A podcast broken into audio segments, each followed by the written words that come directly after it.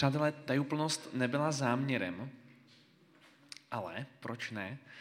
A nebojte se, nenechám vás hádat. Já vám to téma prozradím hned.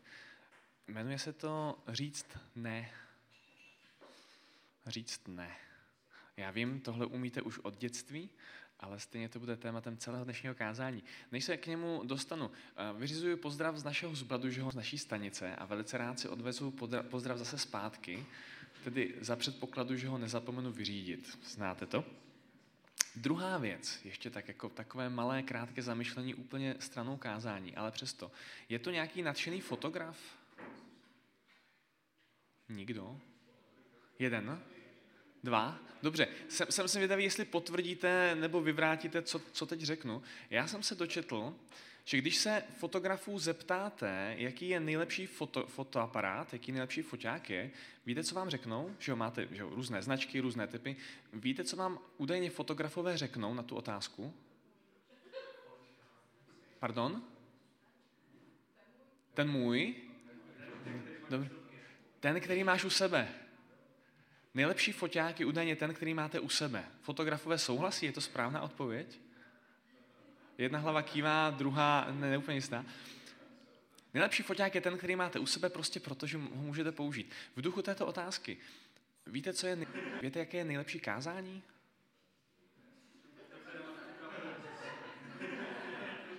Ne, ne, ne, ne, ne. Není to o mém kázání, to kázání, které si vezmete sebou domů. To je nejlepší kázání. Můžete tady mít nejlepšího řečníka na světě, ale pokud z toho kázání si neodnesete povzbuzení, nový impuls, aplikaci, boží slovo, boží hlas do svého života, tak je to k ničemu. A tohle už je spolupráce. Část toho je mým úkolem a část toho je vaším úkolem. Něco si z toho vzít domů. A tak vás chci povzbudit, aby dnešní kázání bylo to nejlepší kázání a příští týden jste se potkali znovu s nejlepším kázáním a o týden později zase, bez ohledu na to, kdo to bude stát. Zkusme naslouchat božímu slovu skrze hlas člověka. A to je to, co doufám, že se stane i dnes. Říct ne. Já vás na úvod tohohle kázání vezmu na takovou malou virtuální prohlídku svého bytu, tedy mého bytu s manželkou. Když byste, kdybych vás pozval na návštěvu, když byste byli u nás, jsou žluté stěny, protože se nám ta barva líbila, tak jsme se rozhodli, že tam chceme mít tu žlutou stěnu. A u okna byste viděli, dobře, žlutá se vám nelíbí, nevadí, a u okna byste viděli krásnou velkou černou sedačku, byste viděli knihovničky, které jsme si koupili v IKEA, protože se nám s manželkou líbily a chtěli jsme je. A nad tou sedačkou jsou tři rámečky, v každé z nich jsou tři fotky. A ty fotky tam taky nejsou náhodou, ty nám tam taky nevyvěsil nikdo cizí, ty jsou tam proto, že jsme si je vyvěsili. Jsou zásnuby nebo svatba. A já se omlouvám, já už zase mluvím moc rychle. Všechny tyhle ty věci jsou tam proto, že jsme se rozhodli je tam mít. Už jenom ten samotný fakt, že byste si mít. A vsaďte se, že tam nevstoupíte se zablácenýma nohama, prostě proto, že tohle to nechcem. A tohle se u nás dít nebude. Je to náš domov. Jsou to naše rozhodnutí. A zodpovědnost za to, jak to tam vypadá a jak to tam probíhá, tu nesvěřím nikomu jinému. Ta je prostě moje. Ani moje maminka mi nebude určovat, jak to tam bude vypadat. A to jí mám rád. Máte to taky tak? Funguje to u vás v bytě, u vás doma stejným způsobem? Jo? Je zajímavý, že tohle je pro nás tak jako samozřejmý, že tu svoji domácnost nikomu nenecháme v rukách a přitom spousta z nás potom nechává svůj život určovat jinými lidmi. Zvláštní nepřijde vám? Domácnost, tam to ani nenapadne a přitom život častokrát určují druzí lidé jednoduše proto, že jim neumíme říct ne. Že říct ne je pro nás složitý. A to je smyslem toho, proč dneska mluvím o, tém, o tomhletom tématu. Tohle kázání vás má povzbudit k tomu, abyste si zodpovědnost za svůj život s radostí přivlastnili. Ona vám totiž náleží. To není nic, co musíte zcizit, to je vaše, jen se toho člověk potřebuje chytit, chopit. Abyste si přivlastnili tu zodpovědnost za vlastní život a nenechali ho jen tak se stávat, jak určí ostatní, anebo co prostě přijde. Stejně tak, jako to nenecháváte stávat se ve vaší domácnosti. A kdybych měla schrnout uh, hlavní myšlenku, hlavní jako take away z dnešního kázání, tak je to prosím tohle. Uvolnit svůj život pro věci, na kterých záleží. Tohle si zkuste zapamatovat. Uvolnit svůj život pro věci, na kterých záleží. Pojďme do Bible. Marek, první kapitola, verše 29 až 39. Marek, první kapitola, verše 29 až 39. Když odešli ze synagogy, asi rozumíme, Ježíš a učedníci, hned šli s Jakubem a Janem domů k Šimonovi a Ondřejovi. Šimonova tchýně tam ležela v horečce a tak mu oni hned řekli. Přistoupil, vzali za ruku a zvedl ji. Horečka ji opustila a ona je začala obsluhovat. Večer po západu slunce k němu přinesli všechny nemocné a posedlé. Celé město se seběhlo ke dveřím a on uzdravil množství lidí trápených různými neduhy a vyhnal množství démonů. Démonům nedovoloval, nedovoloval mluvit, protože ho znali. Ráno vstal dlouho před rozedněním a šel ven. Odešel na opuštěné místo a tam se modlil. Šimon a ostatní se ale pustili za ním. Když ho našli, řekli mu, všichni tě hledají. On jim odpověděl, pojďme dál, do okolních městeček, abych kázal i tam, vždyť proto jsem přišel. Kázal tedy v jejich synagogách po celé Galileji a vymítal démony. Tenhle den, o kterým čteme, tohle je, přátelé, vysněný den každého kazatele. Ráno, to jsme nečetli, ale ráno je Ježíš v synagoze na bohoslužbě a má kázání, ze kterého jsou lidé nadšení. Výborný začátek dne. Během té bohoslužby se navíc seběhne další silná záležitost, vyžene démona z člověka, který tam projevuje posedlost. Dost možná poprvé, co to jeho učedníci viděli. Následně uzdraví tchýni jednoho ze svých přátel a ve chvíli, kdy zapadne slunko, nastává reálně nový den, skončila sobota, za ním přicházejí desítky lidí a Ježíš je uzdravuje. Přátelé, tohle bych si přál zažít. Přijet někam, nebo u nás v Elimu, mít kázání, ze kterého lidé budou nadšení, vyhnat démona, uzdravit manžel, matku kamaráda nebo kamarádky a potom uzdravovat spousty lidí. To je fakt jako vysněný den kazatele. To vám otevírá úžasné příležitosti do dalších dnů. A taky to tady vidíme. Další den se při, přižene celé město. To by byla bomba. Tam u nás v Kateřinkách najednou vidět, jak z těch paneláků lidi přicházejí k Elimu a přicházejí proto, že se tam můžou potkat s božím jednáním. Bomba. Neznám kazatele, který by řekl, eh. Zvláštní je, co ale udělá Ježíš. On se zachová skoro nepochopitelně. On řekne ne těm svým učedníkům, kteří mu říkají, pojď, jsou tam lidi, kteří na tebe čekají. Reálně tím vlastně říká ne všem těm lidem, kteří jsou vyloženě potřební, přichází si, častokrát nejspíš pro další uzdravení. Je to divný, rozumíte? Otevírá se před ním úžasná příležitost k další službě. Uzdravovat a zároveň mluvit k lidem, kteří jsou připraveni poslouchat. Protože když se potkáte s božím jednáním skrze nějakého člověka, tak přicházíte otevření naslouchat tomu, co vám chce říct. A navíc riskuje, že tam někde v tom davu lidí je někdo, kdo se s ním včera nestihl potkat, teď přichází z toho po uzdravení a bude potom vyprávět těm dalším lidem, já nevím, co ten Ježíš je zač, já jsem přišel, protože jsem ho potřeboval a víte, co on se na mě vykašlal, on šel pryč. Úžasná příležitost, trošku risk ztratit reputaci a Ježíš stejně, stejně řekne ne. To krásné, co tu můžeme vidět, je, že Ježíš měl svobodu říct ne. A že si ji přivlastnil. Že se jí chopil. Stejnou svobodu říct ne, ale reálně máme i my. V mnoha a mnoha oblastech našeho života. Protože můj život je můj. Můj život je moje zodpovědnost. A já nemám povinnost komukoliv říct ano na cokoliv. Jediný, a teď vás poprosím, budete doplňovat, jo? Jediný, kdo má právo vznášet nároky na můj život, je... Výborně, boža, boža. Skvěle jsme se domluvili, bezvadný. Jediný, kdo má právo vznášet nárok na můj život, je Bůh, čárka, tam ta věta totiž neskončí, ano, Bůh, ano, čárka, kdo ještě? Ježíš, dobře, Manželka, výborně. Manžel a manželka, jednoznačně. Ano, čárka. Děti, tam bych tak jako tatínek tří malých dětí bych úplně nesouhlasil. Asi, asi tušíte proč. Samozřejmě vůči nim mám jakousi zodpovědnost, ale pokud bych jim dal právo vznášet nároky, ale děkuji, že zazněli, protože by bylo chyba, kdyby nezazněli vůbec. Co, co za tu čárku ještě patří? Bůh, manželka, do určitého věku rodiče, přesně tak, ale tam musíme mít na paměti, že potom nároky končí a zůstává jakési, jakési morální právo. Ne vyloženě právo jako výchovné, řeknu. Já vám tam ještě doplním dvě věci, dvě věci. Jednak je to vláda v omezeném rozsahu a potom jsou to lidi, kterým jste složili nějaký závazek.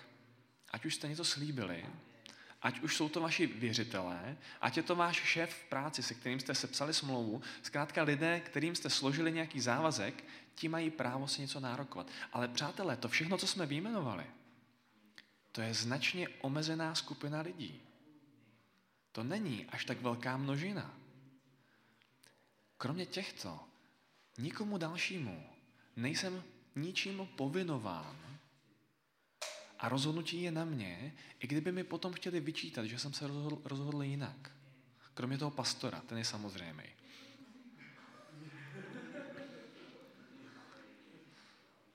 Tam, kde Bůh neurčuje jinak, mám svobodu rozhodovat se podle svého. Tohle je jedna z těch věcí, kterou bych rád, abyste si odnesli. Máme svobodu rozhodovat se podle svého, ale když se zamyslíte nad svým životem, kolik z těch věcí, které děláte nebo které jsou jeho realitou, jsou jeho realitou, protože chcete, a kolik z nich je realitou jenom proto, že jste nedokázali si tu svobodu říct ne přivlastnit. Vím, že spousta lidí s tím má problém. A já doufám, že tu svobodu dneska alespoň trošku získáte. Máme svobodu říct ne. Je ale pro mě zajímavý přemýšlet i nad tím, proč Ježíš říká ne. Pojďme se na to podívat. Ona tam totiž s tím ano a ne nastává taková zajímavá situace. Jo? Známe, eh, jak říká Ježíš, vaše ano ať je ano a vaše ne ať je ne. Ale v tomhle kontextu, ve kterém mluvíme, se děje něco zvláštního, protože vaše ano se stává ne a vaše ne má velký potenciál stát se ano. Tušíte, o čem mluvím? Pokaždé, když něčemu řeknete ano, automaticky tím říkáte mnoha jiným věcem ne. Příklad. Když jsem 20. prosince roku 2014 řekl Michaele Berkové své ano, to je ano, my wife, přesně tak, téhle chvíli, když jsem, se, když jsem řekl ano své snoubence, jsem řekl ne všem ostatním ženám na celém světě. Včetně těch, které jsou krásnější. Není jich moc, ale najdou se. Včetně těch, které jsou bohatější. Těch je víc. Včetně těch, které jsou chytřejší, zbožnější, obdarovanější. Všem těm ženám jsem řekl ne. Ve chvíli, kdy si pustíte v televizi fotbal, Říkáte tím ne všem ostatním televizním pořadům, včetně růžové zahrady. Jasně, tam můžete přepnout, tam je to snadný, ale zase se budete koukat jenom na jednu věc a těm ostatním řeknete ne. Rozumíte? Pokaždé, když řeknete ano něčemu, automaticky říkáte ne něčemu jinému a obráceně to potom platí do velké míry taky. Když řeknete něčemu ne, vytváříte si prostor, potenciál k tomu, něčemu jinému říct ano. To je smysl toho říkání ne, o kterém dneska mluvím. Říct ne, abyste si uvolnili život pro něco jiného. A tohle je přesně to, co tady dělá Ježíš. Bylo by krásný, kdyby mohl zůstat v Kafarnaum a být tam další dva týdny, další dva roky, další, já nevím, jakkoliv dlouho. Jenže on by potom nestihl to ostatní. Stejně jako každý člověk, ve chvíli, kdy Ježíš přišel na svět v lidském těle, vzal na sebe omezení spojená s lidskou existencí spojená s uh, limity času, limity kapacity, limity síly, únavy. Tohle všechno najednou bylo realitou jeho života a tedy Ježíš nemohl stihnout všechno. Nešlo to. Ta matematika vás k tomu prostě nepustí. To samé je realitou našeho života. Nemůžeme stihnout všechno, co ale můžeme, je vybrat si, co stihneme. Nestihneme všechno, ale můžeme si vybrat, co stihneme. A tak volíme. Záměrně vybíráme, čemu řekneme ne, abychom měli prostor na věci, kterým chceme říct ano. Zas pár příkladů z mého života, jo? trošku, trošku, trošku zahambení. Pokud byste opravdu přišli k nám do bytu na návštěvu a pečlivě se rozhlédli, zjistíte, že některé věci v té domácnosti tak jako nejsou úplně jako úplně ideálně nastavený nebo ideálně udělaný, že jako chlap bych se o ně měl postarat a oni tam stejně nejsou udělaný. Kdybyste přišli za měsíc, některé z nich byste viděli pořád. Není to, že jsem úplný flákač, je to o tom, že častokrát se místo toho věnovat drobnostem v domácnosti rozhodnu jít se svýma klukama na houpačky. Říkám ne některým těm věcem, co u nás trochu straší, abych mohl říct ano svým dětem a nezbláznit se z toho. Když byste přišli večer, některé dny neohlášeně, zjistili byste, že na té sedačce, krásné černé, je kupa neposkládaného oblečení, v kuchyni neumyté nádobí a stejně my dva s Míšou jdeme spát. Je to proto, že moje manželka říká některým těmhle těm věcem ne, aby v tom dni se mohla věnovat dětem víc a být s nima. A já vám řeknu jednu věc, mi to nevadí. Já mám rád pořádek a uklizeno. Ale já jsem rád, že moje žena dává přednost našim dětem před tím, aby měla domácnost přesně a dokonale uklizenou. Jiný příklad. Hlídám si svůj den odpočinku. Jeden den v týdnu prostě nepracuju. A nazdar. Nevolejte mi, nezvednu to, nejspíš. Navzdory tomu, že bych díky tomu jednomu dni mohl zvládnout o šestinu práce víc než do té doby. Mohl bych o šestinu práce a o šestinu víc služby vykonávat pro Boha. A stejně si ten den chráním, stejně řeknu ne. Protože díky tomu jednomu dni pak ty věci, které zvládám, zvládám s radostí většinou. Není to potom jenom na sílu. Ještě poslední příklad. Jeden ze starších našeho sboru před asi čtyřmi lety dal výpověď ve své práci a nastoupil do jiného zaměstnání, aby si vytvořil víc prostoru být aktivní ve sboru. Až takhle daleko zašel v tom ne, některé jedné věci, aby mohl říct ano něčemu jinému. Tohle je nádhera a dár slova ne. Uvolňuje vám život pro věci, na kterých vám záleží. Takže pro vás všechny, kteří se bojíte říkat ne, kterým to nejde, ne je váš kamarád. To je váš spojenec. To je váš ochránce. Samozřejmě dá se používat i nevhodně, ale ne je váš kamarád. Tak se chci zeptat, co jsou věci, na kterých, ve vašem, na kterých vám ve vašem životě záleží? Jaké věci ve vašem životě jsou pro vás důležité? Pokud na tu otázku dokážete odpovědět, chraněte tyhle věci tím slovem ne před lákavými příležitostmi, před nedůležitými prozbami, před obavou, jestli o něco nepřijdete, protože ano, přijdete, ale zároveň získáte možnost mít to hlavní. A s takovým trochu předpokladem toho, co pro vás může být důležité, nebo co si myslím, že a na rodinu, pak jste osel, který málo říká ne. Pokud ve vašem životě nezbývá dost času na Boha a na rodinu, pak jste osel, který málo říká ne. Důvod, proč Ježíš říkal ne, bylo proto, aby mohl říct ano jiným věcem. Ale já tady potřebuju dodat důležitou protiváhu. Protože teď jsem vám dal krásný návod na to být úžasný egocentrik a sobec, který všechny ostatní pošle do háje.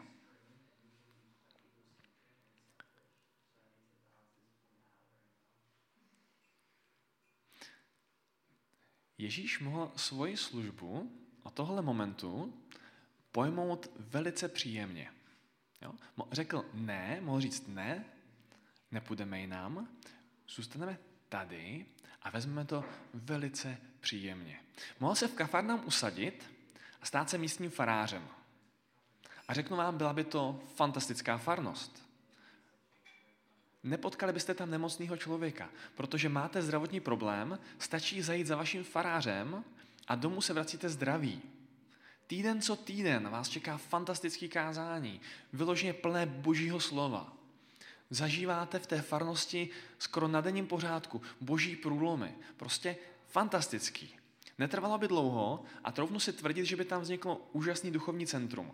Jestli lidé se z celého širokého okolí přicházeli za Janem Křtitelem, o co víc by přicházeli z celého širokého okolí právě sem do Kafarnaum, tady do toho místa, kde to opravdu žije božím životem. Ježíš tam mohl vybudovat nádherný, požehnaný místo, ve kterém by mu bylo velice, velice příjemně, kde by ho lidé měli rádi. Tenhle potenciál to mělo. A on řekne ne. Ne, moje poslání je jiný. Znovu přečtu část eh, z té pasáže, co jsme četli. Řekne mu, všichni tě hledají. On jim odpověděl, pojďme dál do okolních městeček, abych kázal i tam.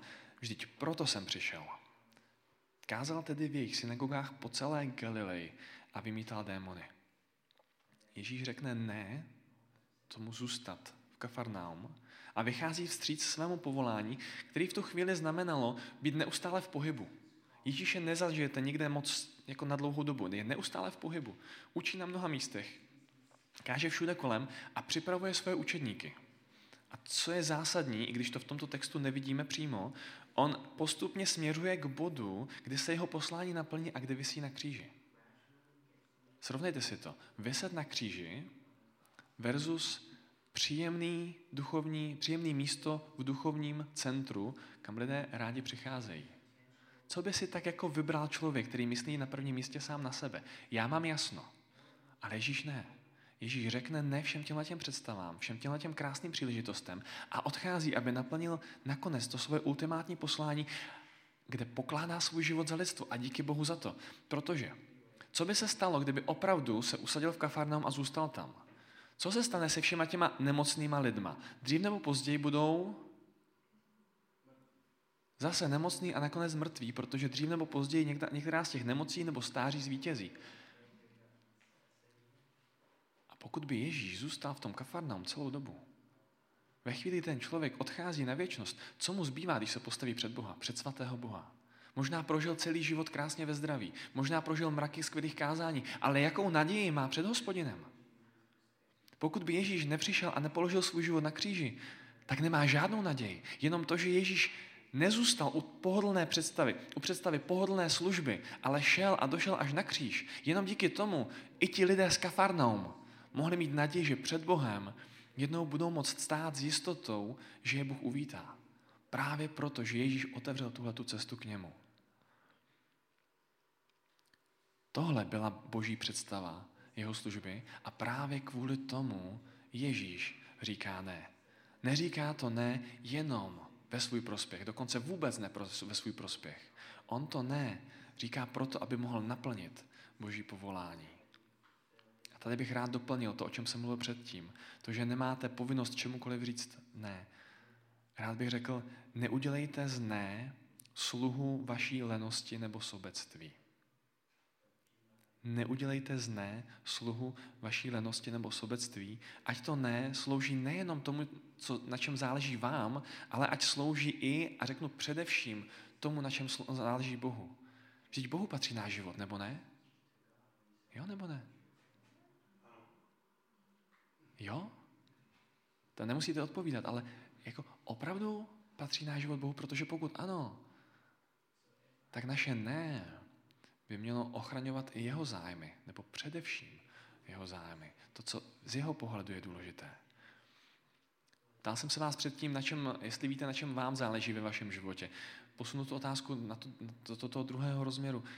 V čem vnímáte, na čem vnímáte, že Bohu záleží ve vašem životě?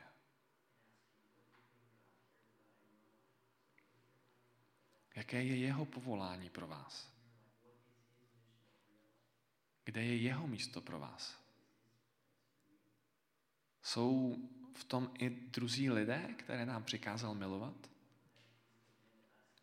Vnímáte v odpovědi na tu otázku i svůj sbor? Já jsem přesvědčen, že byste měli.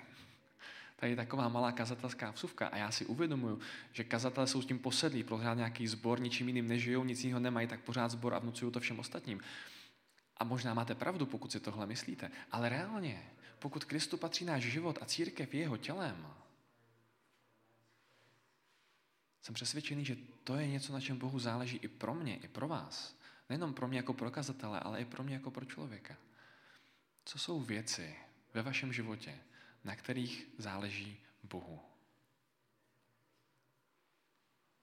Ať se vaše ne stane ozbrojenou stráží těch věcí, které mají velkou hodnotu nejenom pro vás, ale těch věcí, které jsou vyloženě boží.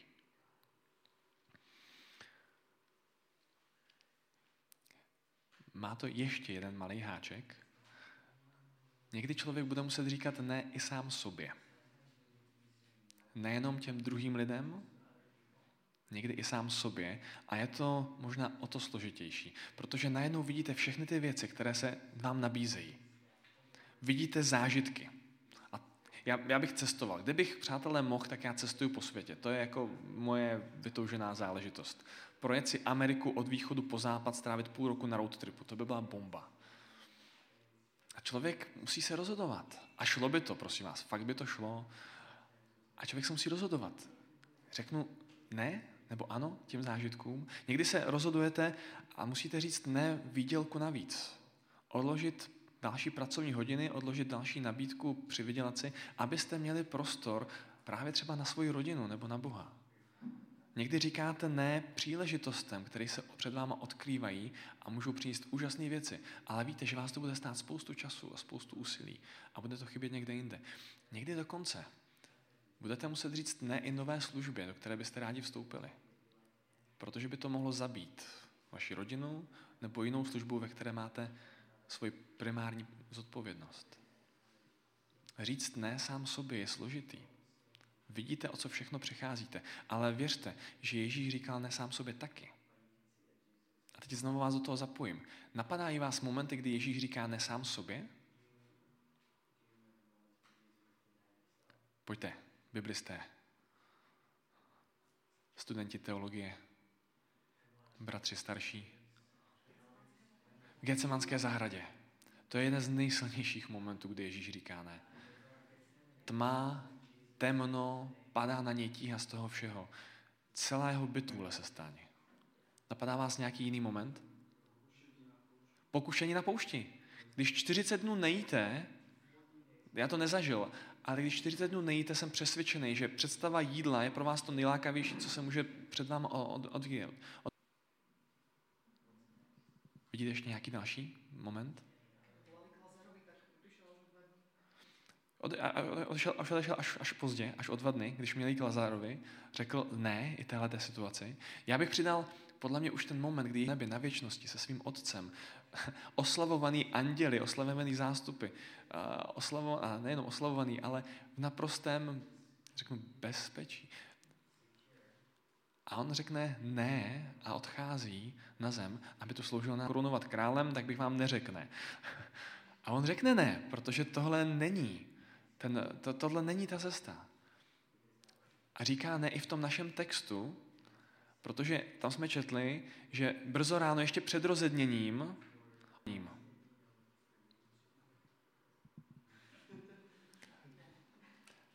Pro mě, když musím vstávat brzo před rozedněním, tak to znamená velké ne sám sobě. Já chci zůstat v té posteli, já chci spát. A Ježíš ne.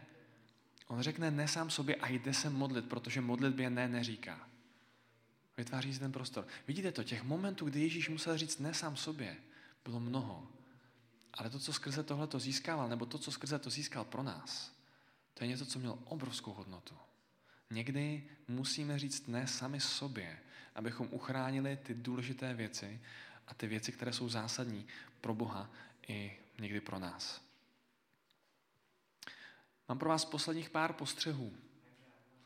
Dobře, říct ne, mám svobodu říct ne, můžu těm ostatním se rozhodnout jinak, ale někdy je to pro nás složitý, že jo? Složitý říct ne těm druhým lidem. Jak to dělal Ježíš v tomto našem příběhu. A teď prosím vás, já to nemyslím jako normativní záležitost, přesně tak toto dělejte, spíš jako ins předním v Kafarnaum. Přečtu znovu ještě tu jednu pasáž. Šimon ostatní se ale pustili za ním. Když ho našli, řekli mu, všichni tě hledají. On jim odpověděl, pojďme dál do okolních městeček, abych kázal i tam. Vždyť proto jsem přišel. On ví, proč říká ne, a má proto opravdu dobrý důvod. To neznamená, že nemáme právo na rozmarné ne. Klidně je to váš život, je to vaše rozhodnutí, ale realita je, že rozmarností postřeh neomlouvá se. Říká, kluci, nezlobte se, já nemůžu. Lidičky s kafanami, abych to strašně rád zůstal. Třeba se mi někdy podaří vrátit, ale teď nemůžu. Teď musím jít jinam. Odpuste mi to, prosím. Neomlouvá se, nemá důvod. On jim nic, možná se někdy omlouváme zbytečně ve chvíli, kdy říkáme ne. Je to váš život, vy máte právo říct ne. A nikdo vám to nemůže vyčítat. Třetí, vysvětluje, kvůli čemu říká ne. Neskončí jenom u toho, sorry, nemám čas, já mám něco zásadnějšího. To není, že ti nechci víc vstříc, mám to něco zásadnějšího. V případě mého dne odpočinku se možná hodí vysvětlit svému zboru, proč v tom dni se lidem nebudu věnovat. Není to, že jsou pro mě nepodstatní, není to, že na ně kašlu, ale je to něco ceného, co tím dnem chráním a je to ve výsledku i v jejich prospěch. Tak to jsou moje poslední postřehy k tomu, jak říct ne. A teď už jenom schrnu ty podstatné myšlenky z jednotlivých částí toho kázání. Náš život je náš, rozhodování je v našich rukách a tak máme svobodu říkat ne. Tam, kde Bůh neurčuje jinak, je rozhodnutí na nás. Každé ano, které řeknete, znamená ne něčemu jinému. Nedá se stihnout všechno, ale dá se zvolit si, co stihnu.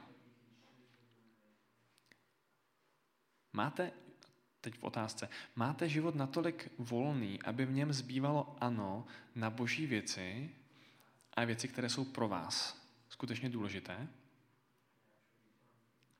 Ne, není sluhou naší lenosti nebo sobectví, ať naše ne slouží těm vzácným věcem v našem životě, božím věcem i těm, které jsou pro nás důležité. A poslední, říct ne sám sobě je někdy nezbytností.